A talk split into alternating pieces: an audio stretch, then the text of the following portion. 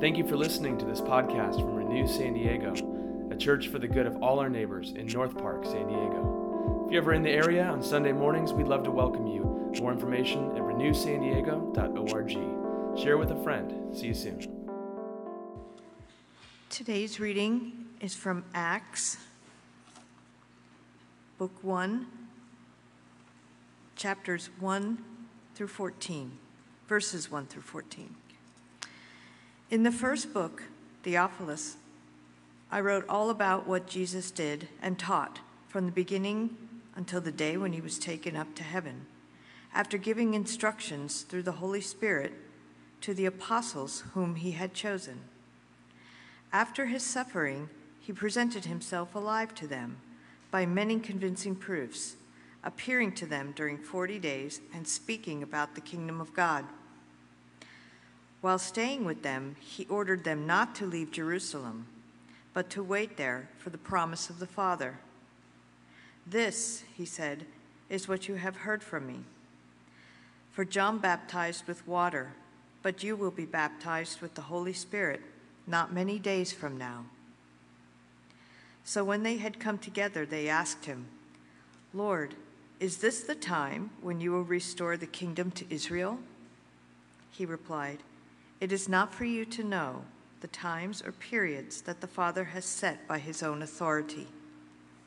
But you will receive power when the Holy Spirit has come upon you, and you will be my witnesses in Jerusalem, in all Judea and Samaria, and to the ends of the earth. When he had said this, as they were watching, he was lifted up, and a cloud took him out of their sight. While he was going, and they were gazing up toward heaven, suddenly two men in white robes stood by them. They said, Men of Galilee, why do you stand looking up toward heaven? This Jesus, who has been taken up from you into heaven, will come in the same way as you saw him go into heaven. Then they returned to Jerusalem from the mount called Olivet which is near Jerusalem, a Sabbath day's journey away. When they had entered the city, they went to the room upstairs where they were staying Peter and John and James and Andrew, Philip and Thomas, Bartholomew and Matthew, James, son of Alphaeus, and Simon the Zealot, and Judas, son of James. All these were constantly devoting themselves to prayer, together with certain women, including Mary, the mother of Jesus, as well as his brothers. This is the word of the Lord.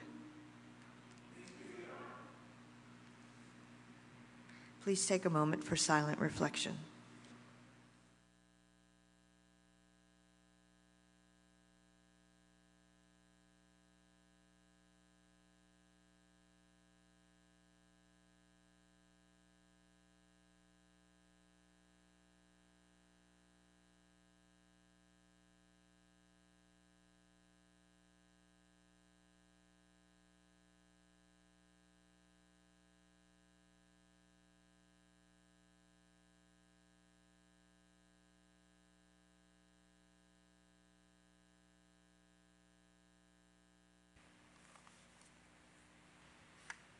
Let's pray together.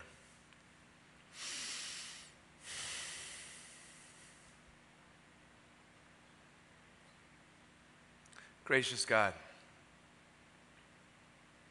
in the silence of this place, perhaps the most silent and still we've been all week. And still, there's the voices that we hear coming from outside telling us to be more, do more, strive more, or that inner critic that comes from within saying, You're a failure, you've messed up, you're hopeless. The whole situation is going downward. We come with voices inside that are overconfident or have fallen asleep through endless entertainment. Voices that believe our successes are the most important thing about us, and so we continually strive to achieve more and more.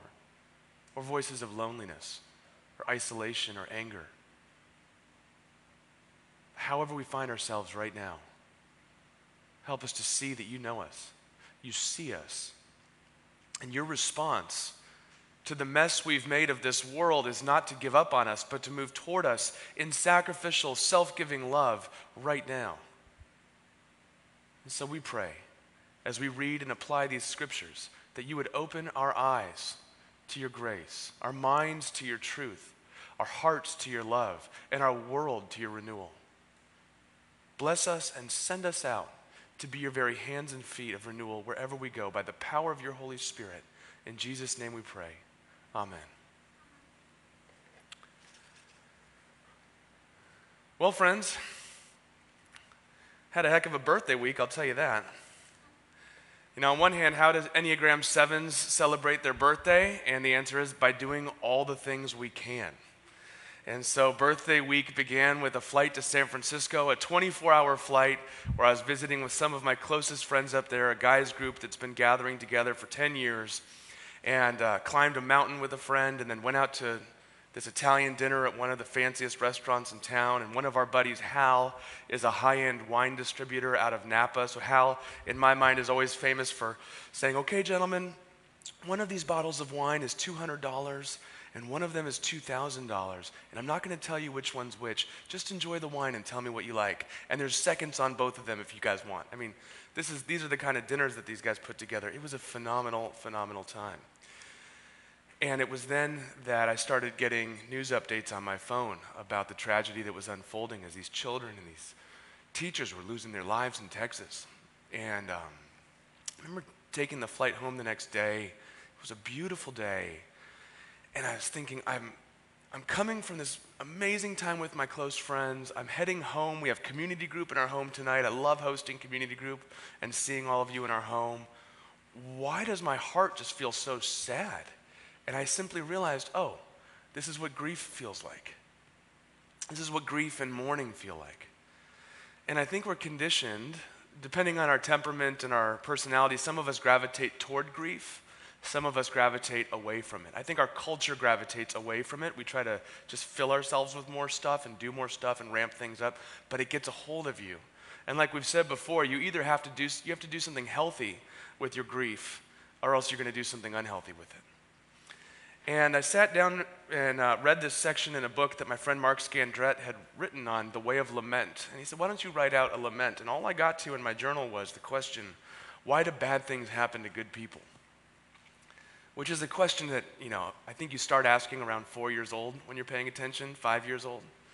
And uh, then you can go through life and have a master's degree or become a theologian and a scholar and a pastor and whatever else, and you still ask the question. You live long enough in this life and you realize that things are not the way they're supposed to be, and you don't have to live that long.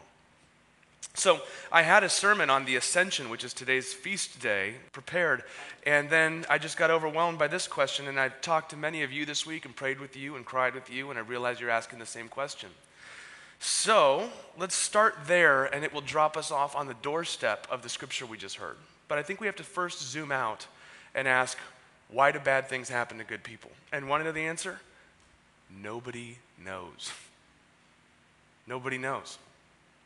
There was uh, a writer of one of the books in the Old Testament called Ecclesiastes, who most scholars and theologians who've studied this believe was royalty, who had, had at that time the equivalent of Elon Musk status in terms of being able to enjoy any privilege, to travel anywhere that they were able to travel to, to have any sort of experience he wanted to. And he kind of catalogs and chronicles it. He says, I've tried wine and women and song and travel and building palaces and conquering cities, and it just, it's meaningless. He said, why does the sun shine on the evil? I don't know. It's the age old question. Here's what we know we know that it's not karma. Okay, I'm not, I'm not a scholar on, in terms of like karmic uh, um, cosmology, but I do know it's not if you do good things, good things happen to you. Because we just saw bad things happen to kids that had done nothing. And conversely, you see good things happen to people that are really doing terrible things in this world. There's some warlord right now driving around in a Lamborghini having a blast. And so the, the, own, the writer of Ecclesiastes goes, it's just meaningless. It's all vanity. all you can do, he says, is keep the commandments and honor God because one day God will sort all things out. And that's as far as he gets it. Scroll out a little further, and Scripture actually paints a picture of the context in which we find ourselves. And the banner of it could be a world that is beautiful and broken. We live in a world that starts not with original sin but with original blessing. A world in which the first human beings were naked and not ashamed and had everything they needed, and they were at right relationship with God, with themselves, with each other, and with the created world. This is part of what the Hebrew word shalom means, which is often translated as peace. It means nothing less than the absence of conflict, but it means so much more. It means human flourishing. And that is what you and I were built for. But the story doesn't go on for too long. In fact, just two chapters until you get to Genesis 3.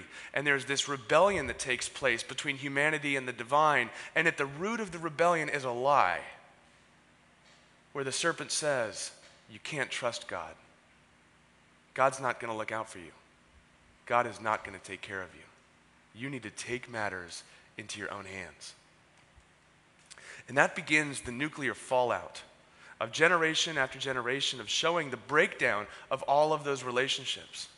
The breakdown of the relationship with the human and the divine, where when they used to walk in the cool of the garden with Yahweh, now God is saying, Where are you? And they're hiding from God. Do you think God didn't know where they were? Does an omniscient being need to ask, Where are you? No. God's been asking ever since, Where are you? Not because God doesn't know where you are, but because God wants you to know that God's looking for you. Nuclear fallout of relationship with ourselves. They used to be naked and not ashamed, comfortable in their own skin. You could be known and loved to hiding, to covering up. This is when the first clothing was invented to hide. And we've been hiding ever since from each other. Posturing, pretending, I have a friend who's a therapist. I say, when you sit down with a client, if you don't know anything else about them except for their intake form, what's one assumption you make of every human being you meet? He says, everybody wants to be known and wants to be loved. Everybody. And yet, within all of us, there's a fear that if you were really known, you'd be rejected. And so we hide the breakdown of relationship between each other where it moves from hiding to blame shifting, right? God says, What happened? And Adam says, I didn't do it. The woman made me do it. And the woman says, It wasn't my fault. It was the serpent's fault. And blame shifting begins, but it's only another couple chapters before that blame shifting turns into scapegoating. The scapegoating turns into murder as Cain murders his brother Abel. As the first city in human written civilization is founded on violence and we've been building cities on violence ever since. We've been building empires on violence ever since. And so that gives you an overview of beautiful and broken. Why do bad things happen to good people? Because we live in this world that was created to reflect the glory of God, but through our own rebellion, we've gone off the railroad tracks, and the train is still moving through the wilderness, tearing up everything around it. And so you see good people do bad things that just baffle you. So you say, I thought they were different than that. And they go, Yeah, I am beautiful, but I'm also broken. You see not so good people surprise you with acts of bravery or kindness or generosity, and they say, Yeah, I may be broken, but I still have the stamp of the image of God. That's why there's no such thing as a truly good or truly bad person, because the line between good and evil does not go between countries or civilizations or empires, it goes right down the human heart. Why do bad things happen to good people? Because we live in a beautiful and broken world. I'll also tell you this, though. On one hand, there's no, no answer for that question at this point that I'm aware of. I also know that there's no answer to that question why do bad things happen to good people that would satisfy you, anyways. I mean, the brain's looking for a rational answer, but the heart is really what's longing. I've sat with many people in grief and loss, especially unexpected loss. And they always, almost always ask, Pastor, why did this happen? And as, an, as a young pastor early on, I, I foolishly tried to answer that question. but there is no answer, and you're not actually looking for the answer to that question. What you really want to know is what is God doing about it? Is there any meaning to this? Is there any sense to this? And Lesslie Newbigin talks about Jesus Christ's life, death, and resurrection as the great clue of what God is doing about the tragedy in our world. He says, the Bible doesn't answer the question, why does bad things happen to good people, but the cross is the great clue of what God is doing about it. And here's what he means whatever God is doing about the brokenness and tragedy in this world, it cannot be that God doesn't know or God doesn't care. Because God sees and cares enough to come down into the story in Jesus Christ. To take the pain and the brokenness of this world upon himself. Now, you don't have to be too familiar with the story of Jesus' life, death, and resurrection to realize that he suffered for the brokenness of this world. But it actually gets even deeper than that. Because his suffering didn't begin on Good Friday morning when he was condemned and sent to death, though that was suffering. A suffering so bad that we had to invent a new word to describe it excruciating pain, ex cruce, to come out of the cross. It's kind of pain you can only get when you're crucified.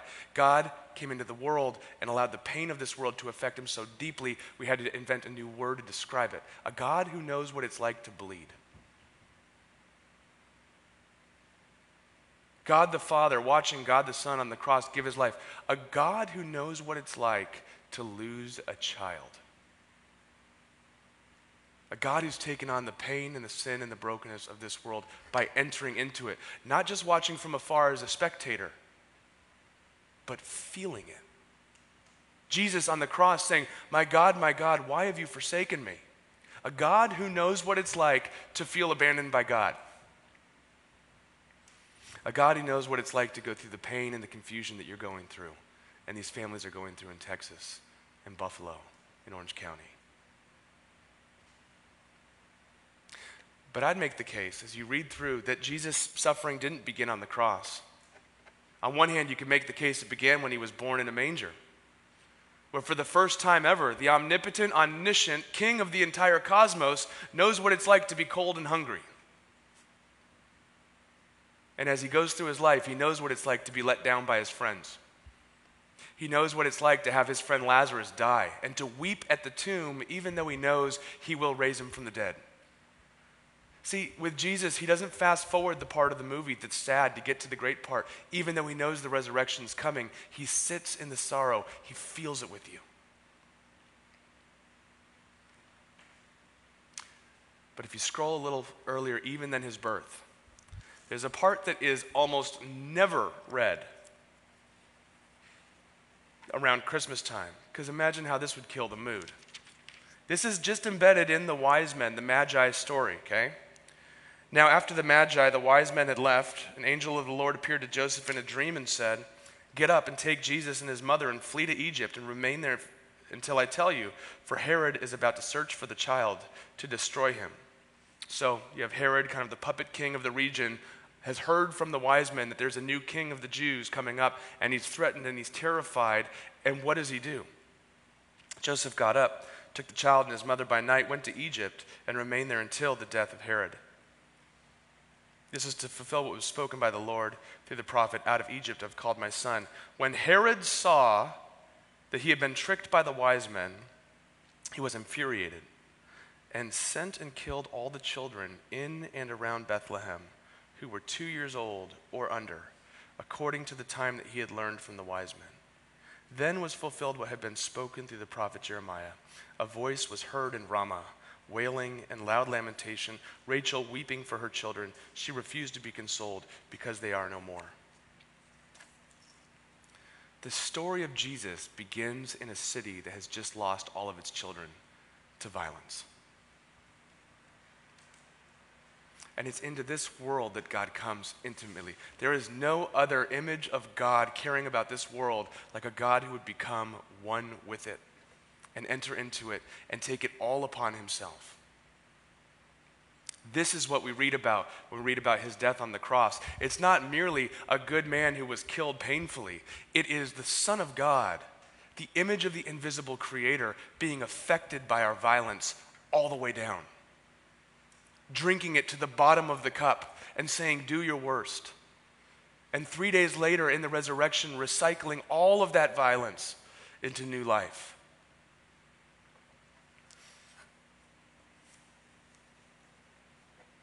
God enters in. Which then brings us to the ascension. This passage we just read comes 40 days after Jesus' resurrection. And over the past several weeks, we've been studying the accounts of Jesus' eyewitness encounters with his friends after he's been risen from the dead. And it took many of them, because like you and me, they're slow to believe, quick to doubt, for many good reasons. And it's like he wants to overly convince you that the pain of this world is real, and so is his power over it. And he will have the last word. I think this might be what they're getting at.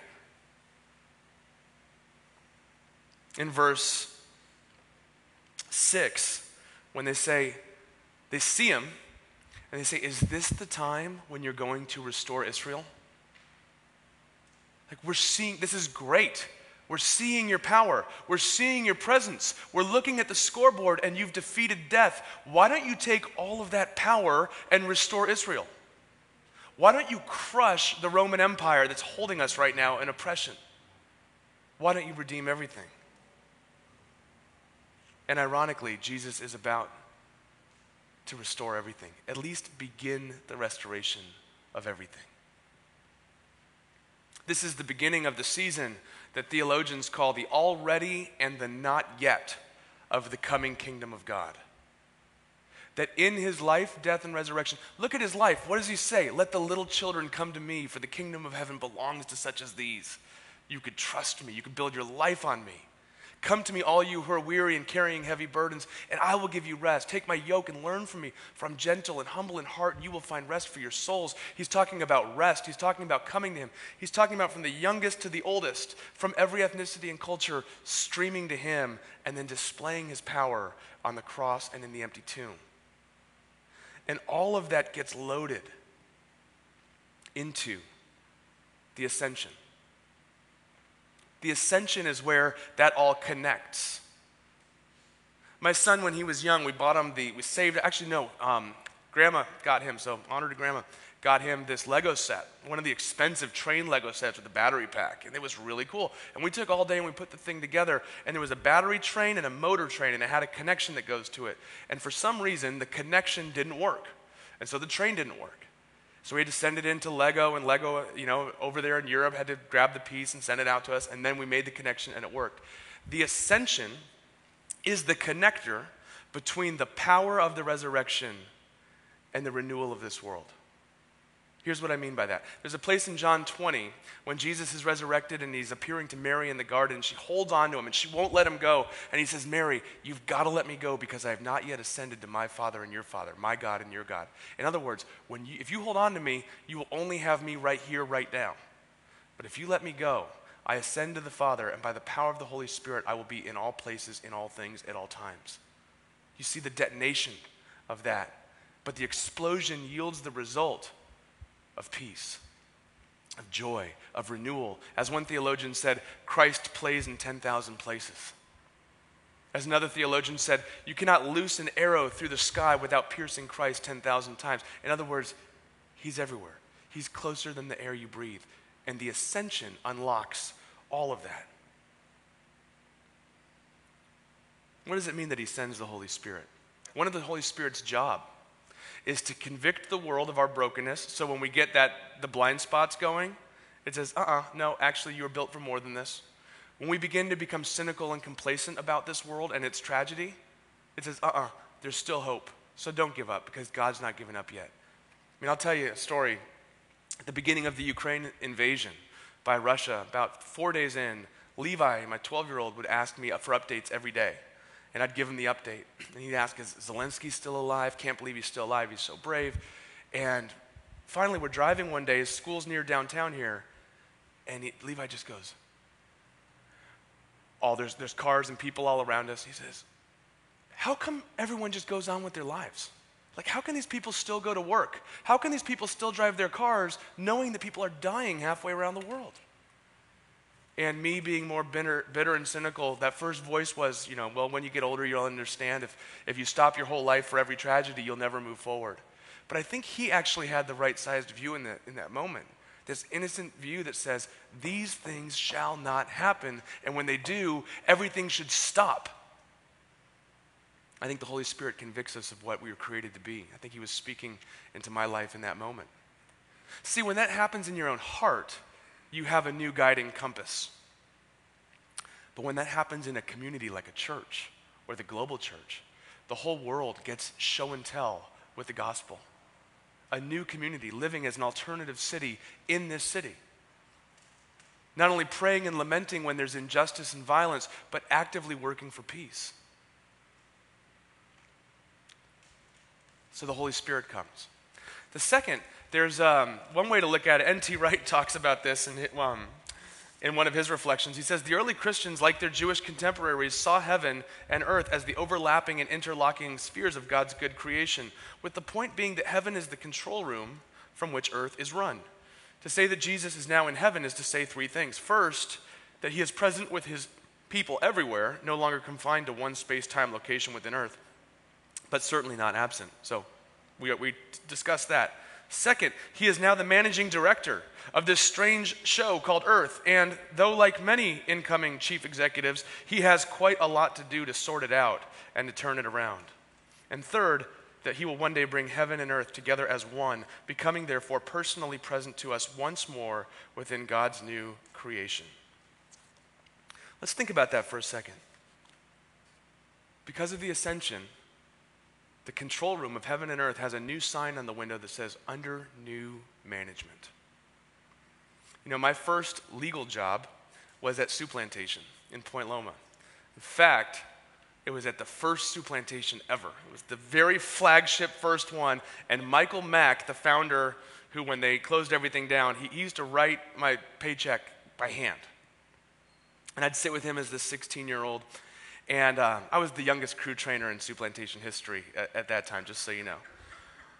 And uh, there was this general manager named Bob, who I liked Bob, but Bob was scary when he got mad. Bob would come into the back and throw dishes. That, I think that's why we ended up having plastic soup bowls, you know, because of Bob. It was the Bob rule. Like, Bob was a scary manager, and he didn't produce great results because he didn't inspire confidence or, you know, enthusiasm or anything. He just tried to hide from Bob. And I remember one day coming in, and there was a sign that said under new management. And Joe had become the manager. And things had turned around. I mean, from the, from the user experience to the employee experience to the stock prices, it all turned around. It took time. It takes time to change a culture. It takes time to change habits. It takes time to break, to mend things that have been broken. But it all started with that sign that said under new management. And I don't mean to be trite here, but I do think the ascension says that this world is under new management. And it will take a while to sort out. But the trajectory is toward new creation. And so the invitation is to live into the new management of the new king, Jesus. Again, already and not yet. The resurrection life has begun.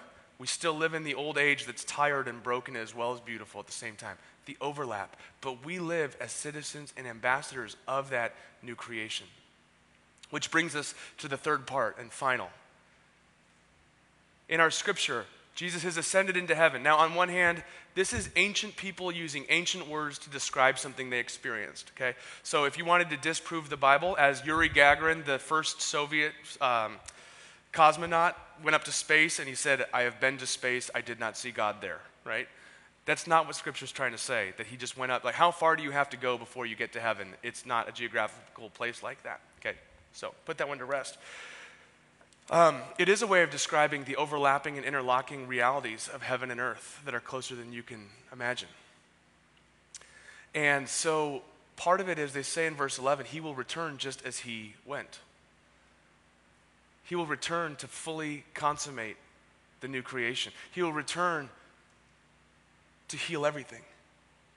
And if you think about that, the incarnation at Christmas, we celebrate that the divine became human and came into this realm. But at the ascension, we celebrate that the human, Jesus is fully God and fully human, the human, for the first time, made its way into the heavenly realm.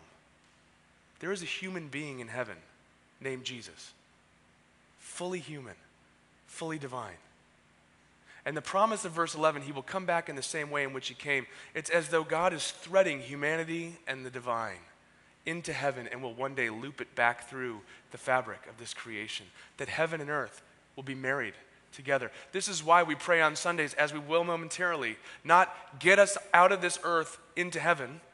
We pray, Thy kingdom come, Thy will be done on earth as it is in heaven. And so, as we hold together all of this, here's what we see. We see a new welcome. The list of people that Rita read at the very end, the names of the people, if you ever want to just kind of do a little Google search on each of those names, you will recognize people that had nothing in common. In fact, people who were natural mortal enemies. Someone who's against the Roman establishment, someone who's working for the Roman establishment. Russia and Ukraine, basically, if you want. Republican and Democrat, if you want. Every ethnicity and culture, if you want. And he calls them together. A new welcome altogether. I love that it says, and he had this, these people and those people, and the, and the women were there as well. Which we read today and we're like, yeah, they better have been. Back then, that was revolutionary, that women were included in the center of the leadership circle. A new welcome altogether, a new witness altogether. You will be my witnesses in Jerusalem, Judea, Samaria, to the end of the earth. To witness simply means, I mean, maybe you're following the Johnny Depp, the Amber Heard trial, I don't know. Hope you have better things to do with your time. But to witness simply means to tell the truth about what you've seen and heard and experienced. And so you have a new witness. What story does your life tell? What would it look like for your life to tell the story of under new management? Praying for peace, and then owning your particular area of life, your particular spheres of influence as a peacemaker. Using your resources not only for yourself, of course, you need to take care of yourself, but beginning to generously pour them out on behalf of others.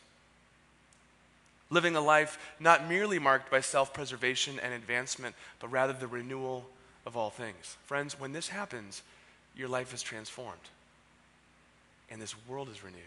And you know what else it makes you? We'll close with this. It makes you someone who can rejoice when people rejoice and weep when people weep. It makes you someone who can say, God moves toward me in my brokenness, and so I will move into this world in its brokenness. And as we do, we enact the new creation together. Let's pray. Gracious God, we do pray now for this new creation. We do pray now, even as our hearts are heavy and our life, our lives and our world are burdened, rightfully so. Give us courage to lament. Give us tears to grieve. Give us patience to sit and wait. And in due time, give us hope of your resurrection, of your ascension, of your presence to us now.